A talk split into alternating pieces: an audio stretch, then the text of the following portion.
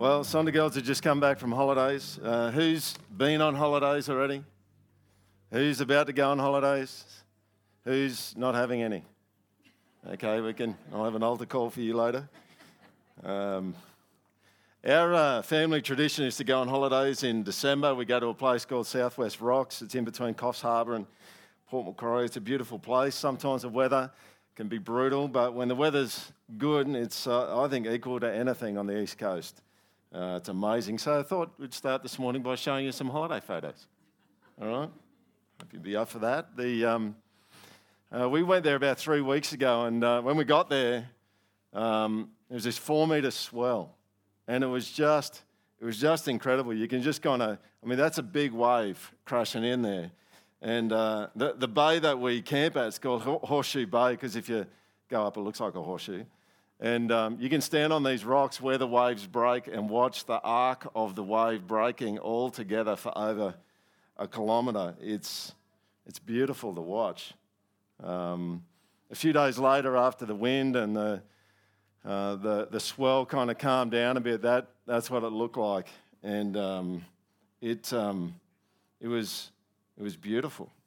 Uh, clear, uh, rolling waves, blue sky, turquoise water, just beautiful. In fact, it got so still, the water, that snorkeling became an option.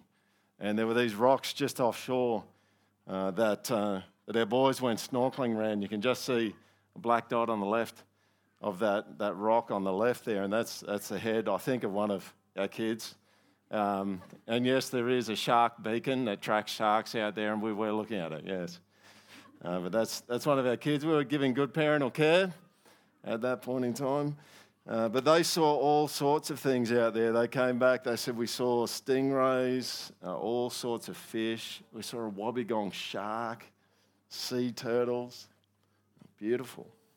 Absolutely beautiful. We, um, there's, a, there's a lighthouse just near uh, Southwest Rocks at a place called Smoky Cape, Smoky Cape Lighthouse, and you drive a long way up and then I have a heart attack walk the rest of it getting up to where the lookout is, and it's, it's perched up high, and up, up there you can just see right down to the south and right up uh, to the north. And so one morning we thought, uh, I saw it somewhere, uh, it's like go and have breakfast, a cooked breakfast at Smoky Cape Lighthouse, right? Um, and daylight saving helps psychologically, right? Because uh, first light, I think, was um, 5.11 which is like 4.11 in Queensland. It's like you can't get up that early for breakfast in Queensland, but you can in New South Wales, even though it's the same time. Same time. So we went up there and we watched. This is all. These are all taken on my iPhone, right? We we watched the sun come up over the ocean up there. Um, we, we we looked at the coastline. It was it was quite still. It was beautiful. Later on in our holiday, we um, we went for ice creams, which is what you do, right? Uh, we went for ice creams, and uh, it was late in the day, kind of around about sunset, and we went and got these ice creams. And uh, Ange and mine were we shared one. It was gone by the time we got to where we sat down. But the others in the group had ice creams. We sat there and we ate ice creams and and watched the sunset. And that's that's the view of the sunset back at Horseshoe Bay, where that four metre swell was kind of pumping in. Um, it was it was beautiful. There's no filters on that. That's just an iPhone photo. Um, at uh, Southwest Rocks, there's uh, the council down there is uh, committed to putting signs up telling you what you can't do or you shouldn't do, and then kind of half facilitating you doing that. So there's this uh, this bridge there, uh, and the bridge is about five metres above the water at at, um, at high tide, and there's all these signs saying don't jump off the bridge, but they've erected a platform on the bridge to jump off. All right. And uh, so we went to this bridge often, and, and that's Joel jumping in off the bridge. Um, and you know, for someone who's a, a self confessed people watcher, um, I like the bridge, all right? Because there's all these people that go up on the bridge and they're scared as heck about jumping off the bridge. And they get out and they stand on the platform there and they stand there for ages, and you'll watch as there's this fight going on between the fear of jumping off and their desire to jump off. And um, I get that, right? I don't mind heights too much. I just don't like jumping off them. So I've jumped off this bridge and I said to everyone, I said, as soon as I'm over that railing, I'm gone, right? So get the camera ready. And uh, there's, there is no photo uh, evidence of me jumping off the bridge. I went, but I got over and I went off straight away. No one was ready. It wasn't that many years ago that all of our boys um, were nervous about jumping off this, this bridge because um, of the, the fear side of it, and uh, it's high uh, and even higher at low tide. And um, but you know something, uh, I think Joel jumped off it 21 times this time around, and do you know, it's beautiful. It's beautiful to watch someone fight fear and uh, and jump off something like that and and conquer it. This is my foot. That is a beautiful thong tan. All right. You go, that's weird. The dude's putting his foot up, but it is a beautiful thong tan. I mean, in Australia, if, if someone comes up to you and, and says, How was your holiday? and you just slide your foot off and it looks like that, it was a good holiday, right? Is anyone with me on that? It's again, there's a whole bunch of you going, No, I'm not with you, and I'm about to leave. here's, here's a reality um, beauty's all around us. There are beautiful things, beautiful occurrences, and beautiful people all around us. I want to say to you this morning there is no shortage of beautiful things around the place. Um, the only shortage is people slowing down enough to notice it. You know, that uh, old line, stop and smell the roses. Well, what is that? Well, that's ultimately saying stop down and see the beautiful things and enjoy them. And I think it's, it's a helpful encouragement at some level at Christmas time, right? Because it's just been rush, rush, rush, and everyone's, everyone wants everything done by the time Christmas kind of comes. And it's like, did you notice all the beauty along the way? Um, we get busy and things become a bit of a blur, but I mean, just think about Christmas time. Christmas is about making things beautiful. I'm walking through the bush yesterday afternoon looking for some nice leaves to decorate our place for breakfast for uh, Christmas Christmas Day today. You go down the shops, and I did do this. I'm going to show you some photos. You go down the shops, and the shops they've got trees up, they've got decorations up. This is Grand Central on Thursday. These beautiful trees. You can see the baubles up the top in the top level. All right, here's another shot. Bit I love about this one, didn't even mean it, but is this guy down in the front? This is one of my things, right? That when you've got an older guy who's gone shopping with his wife and he doesn't really, he's not really into it, he looks like an emu. all right? You just see it all over the place, and that's kind of him. His wife's behind him. There's, um, there's beautiful things around, you know. I showed you those holiday pictures, and you might have found yourself thinking, look, there are a whole bunch of things that were beautiful that you showed us, Peter. You got to the bridge thing and your foot, man. Like, what is that? Um, and I want to just remind you that we don't actually just use the word beautiful to talk about something that looks good, something that's aesthetically pleasing. We use the word beautiful also to talk about something that's of a high standard, that's excellent. And uh, I, it was an excellent thong tan. All right? Uh, I jest a little. Um, but think about the ways that you use the word beautiful. It's not just something looking good, it's like that. That is excellent. I want to take one more step here, and it's to this one. There's a very close connection between beauty and glory. Now, some of, this may come as a surprise to some of you, uh, and part of the reason why, I think if you've been around the church long enough, everyone uh, at some point in time in the church either hears or uses the term glory and, and talks about it. But um, often in, in the church, things are less clear than what we think they are. And we use terms, we're not really entirely sure what they are. And sometimes the, um, the word glory is a bit like that. In fact, a lot of times I think it is. It's kind of like if you had to kind of put your hands on it, it's kind of a bit of a mist and you kind of grasp at it. And it's like, I'm not really sure what it is. You know, we talk about the glory of God, but uh, we aren't always sure what we mean. Um, and while it is something which is used often to describe God, it actually isn't something that's limited to God. It's a, it's a word that gets used um, to describe other things as well. And you can actually see that in Scripture. In the Old Testament, in Exodus, there's these instructions given about how the priests ought to have been clothed, the, the kind of clothing they would wear. And there's this, this beautiful statement there in Exodus 28, verse 2 And you shall make holy garments for Aaron your brother for glory and for beauty. You see the connection there? For glory and for beauty. You know, the, the terms glory and beauty, they're quite synonymous. And the reason why this is the case, I think, is because glory is beauty on display. So when you're talking about the glory of God, it's not this necessarily this abstract thing. It's like God is beautiful, both I think he's aesthetically beautiful, but he's also excellent. and, and when you see his excellence on display, that's his glory. And when you look around in creation, what you're seeing is God's glory. You're seeing his beauty on display. And one thing that's really important to realize is um, there is a lot of beauty in our world that has no functional purpose. Have you noticed that? I mean, sunsets could be grayscale, couldn't they? Like king parrots I think the girls would be able to work out who the boys are without them being bright orange. All right? It's stunning. You know, while there can be a functional purpose to beauty sometimes, there's a, there's a whole heap of beauty in our world around us. It doesn't have a functional purpose other than to be glorious. It just is.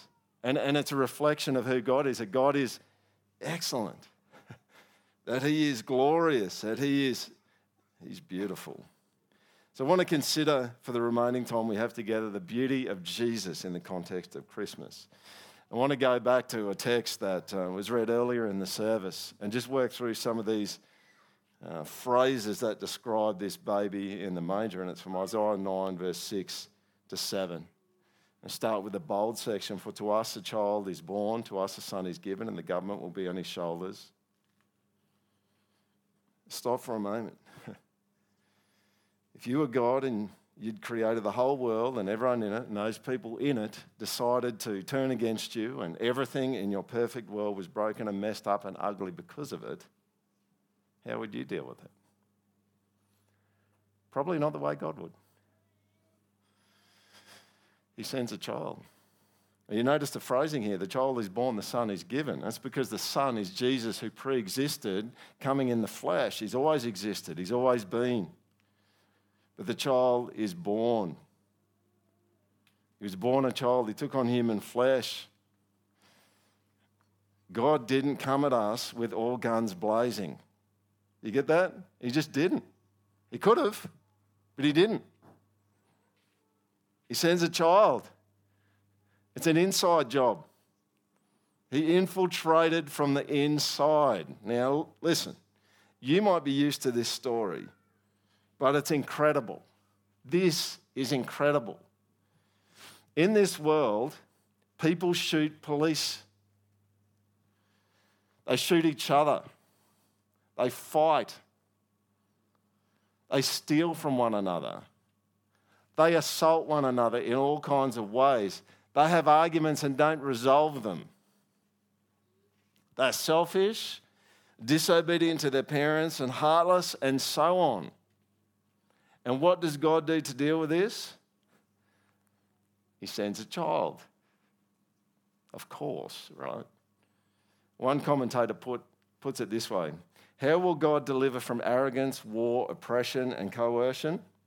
By being more arrogant, more warlike, more oppressive and more coercive? No, that's not what he does. He sends a child. And you can see this, as I said earlier in the service, that there's a real focus by Isaiah speaking about this child who's, who's going to lead, who's going to come. The child is going to get it done. Now, the child does grow up, but at the beginning, the child is a newborn being fed by his mother. He could probably die if someone stepped on him vulnerable, transparent, humble. And this is the one that will turn back the tide of death. It's like a movie. I wonder uh, whether you've can think of one. I actually couldn't think of one, but it's like a plot line I feel like I've seen like 30 times where there's this mess in a movie and no one knows what to do. And they've got all the experts in uh, and, and no one can do anything about it. And then you, you kind of, you see this janitor off to the side and he struggles even to put a sentence together and you're sitting there and you're going, somehow that guy is going to save this whole situation. It's like the most unlikely person gets the job done. And in a sense, with Jesus, I, I don't want to suggest Jesus can't string a sentence together, but as a baby, he couldn't, right? As a baby, he couldn't. He shows up in Bethlehem. He's the most unlikely hero. And you know what? It's just beautiful, isn't it? It's just beautiful. Let's move on. He will be called Wonderful Counselor.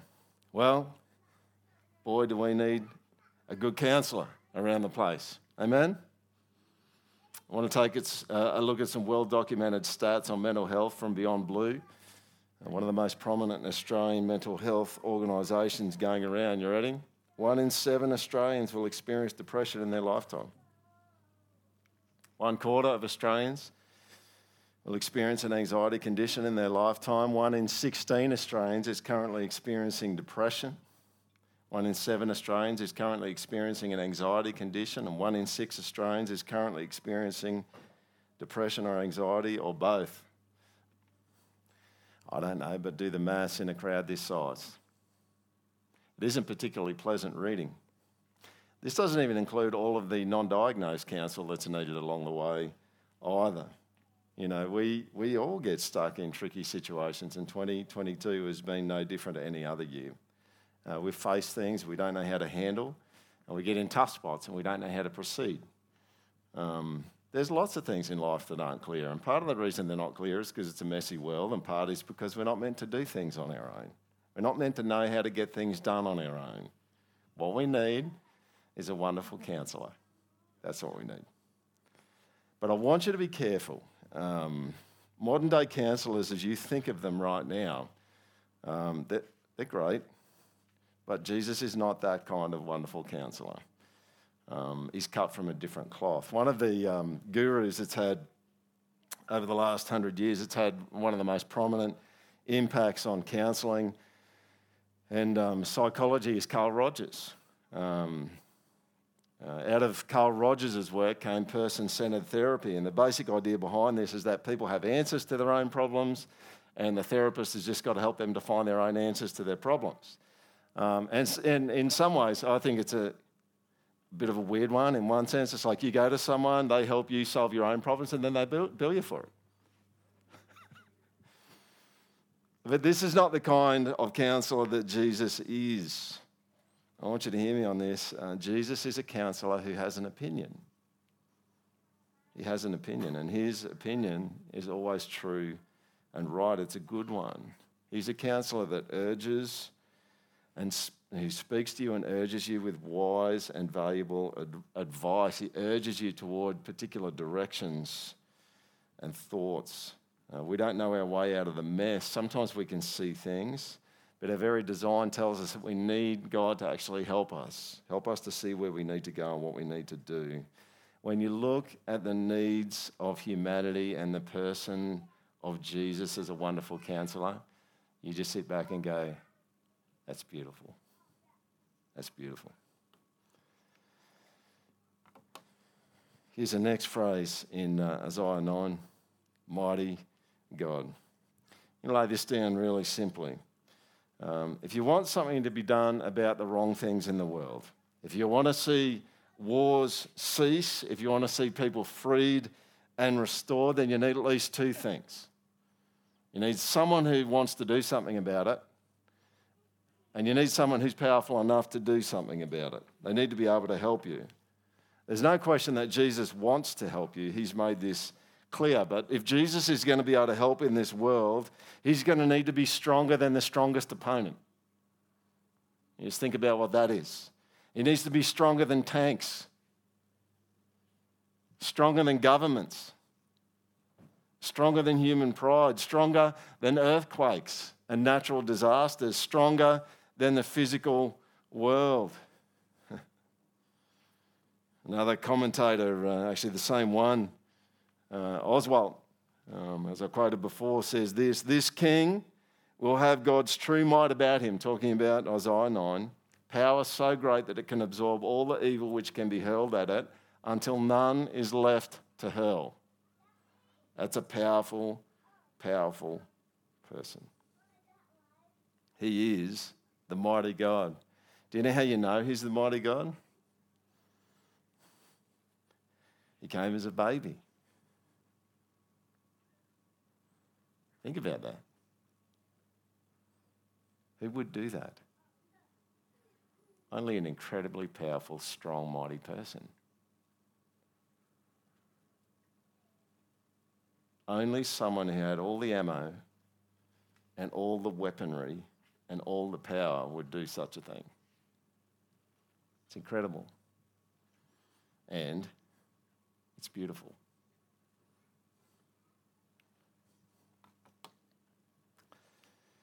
Everlasting Father.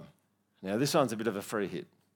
Um, want to give you some well known, uh, pretty well circulated stats if you've uh, been familiar with the Fatherhood Foundation in Australia. Comes from there. It's now called Dads for Kids. Every now and then you'll see them running ads on TV.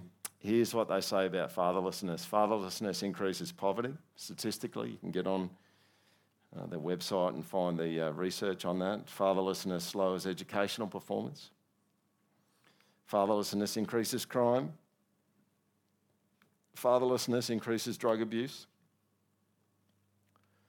Fatherlessness increases physical and mental health problems. Some more could be said um, about absent fathers. There's lots of good fathers out there. Even the good fathers are a reflection of the great father, uh, Jesus, God Himself. Um, what you see here is that good, engaged fathers are part of how people flourish. That's how they do well. It's how kids do well. Uh, and as I said, there's lots of good dads out there. Uh, but one thing you need to know about God's fatherhood is that He's ongoingly sacrificial. You see, the essence, the definition of what love is, is that you give a piece of yourself to someone else. And God did this in spades when He died on the cross in the person of Jesus. He gave Himself for you. And you know, every um, every person who's come to Jesus and, and has known his self sacrificial love knows that it doesn't end there, that he keeps giving himself to us over and over and over. That's, that's what love is. You know, when a father spends his time with a child, it's time that they're not getting to spend on something they want to spend their time on. There's a piece of them that they're actually giving to their child. That's, that's the nature of what love is. You know, there's a lot of good dads, there's a lot of absent dads, there's a lot of disconnected dads. And over all of this, we see from Isaiah in chapter 9 that he is the everlasting Father. And I don't know how many times in my um, time teaching, I, uh, I said to kids who didn't really have much contact with their dads, I quoted the psalm uh, even when my mother and father forsake me, God will take care of me. It, this is the backup, folks. And He's not going to be here for 10 minutes.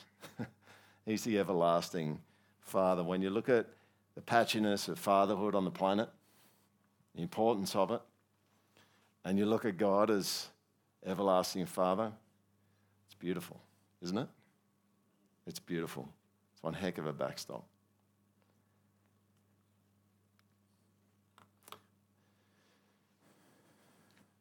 Prince of Peace, of the greatness of his government and peace, there will be no end.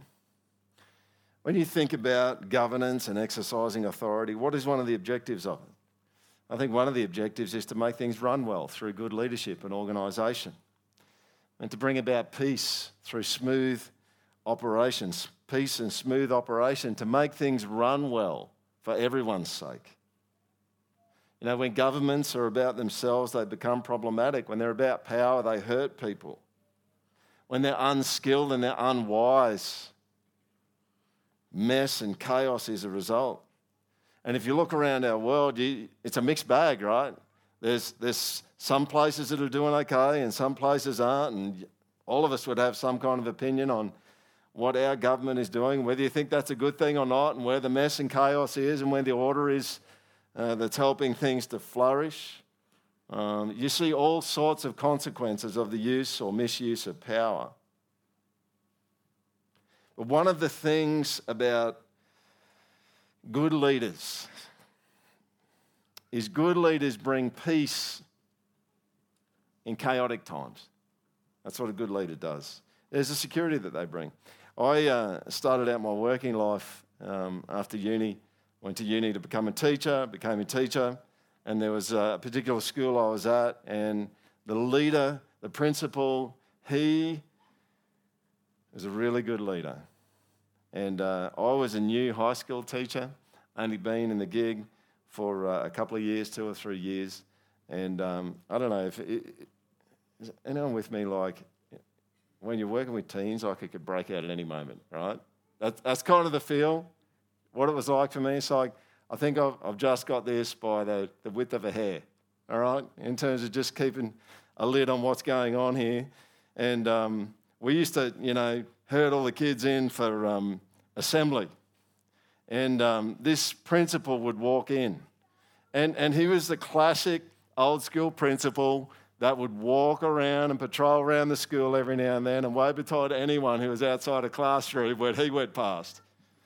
You know, and so we'd, we'd herd these kids into the assembly and, and, um, and he'd walk in.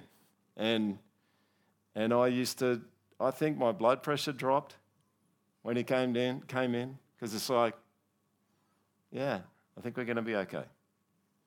I think we're going to be okay. Um, and think about where you think peace is needed in our world. Um, and when, when I'm saying peace, I'm not just saying the absence of conflict. Peace here, it, it, Hebrew, this is originally written in, the word here is shalom. And, that's more than just the absence of conflict, it's actually the, the presence of everything operating properly, running properly. And I want to say to you this morning that um, uh, Jesus is not one that you need to be skeptical about when it comes to his authority. He, uh, he sets things straight and he makes them run properly. And I'll tell you something, when I read this section, um, my heart rate drops and my blood pressure drops a little bit. Like there's actually a physical response to it, right? Because look at that bit at the end there, and, and, and peace there will be no end. Can you imagine that?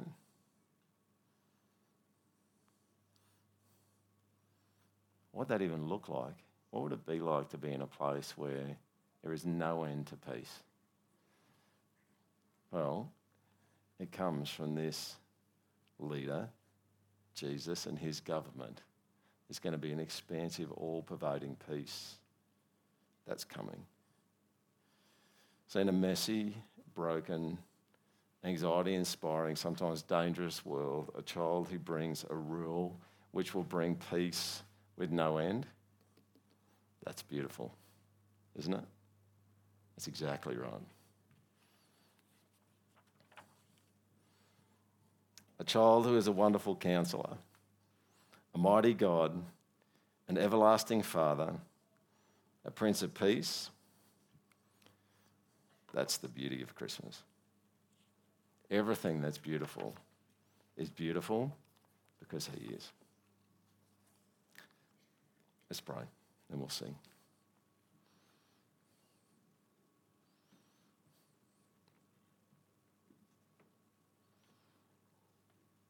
God, we just love beautiful things. Things that look beautiful and things that are excellent.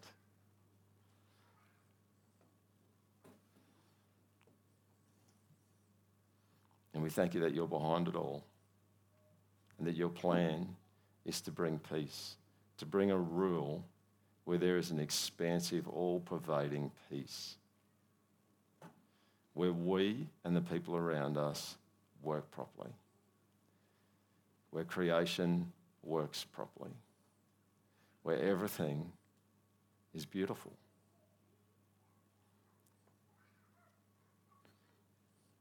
God, would you help us um, at this Christmas season to notice you, to see your glory. And God, for those who get to have some time off, have a break, and pray for them that they would slow down and see the beautiful things all around them, the reflections of your glory.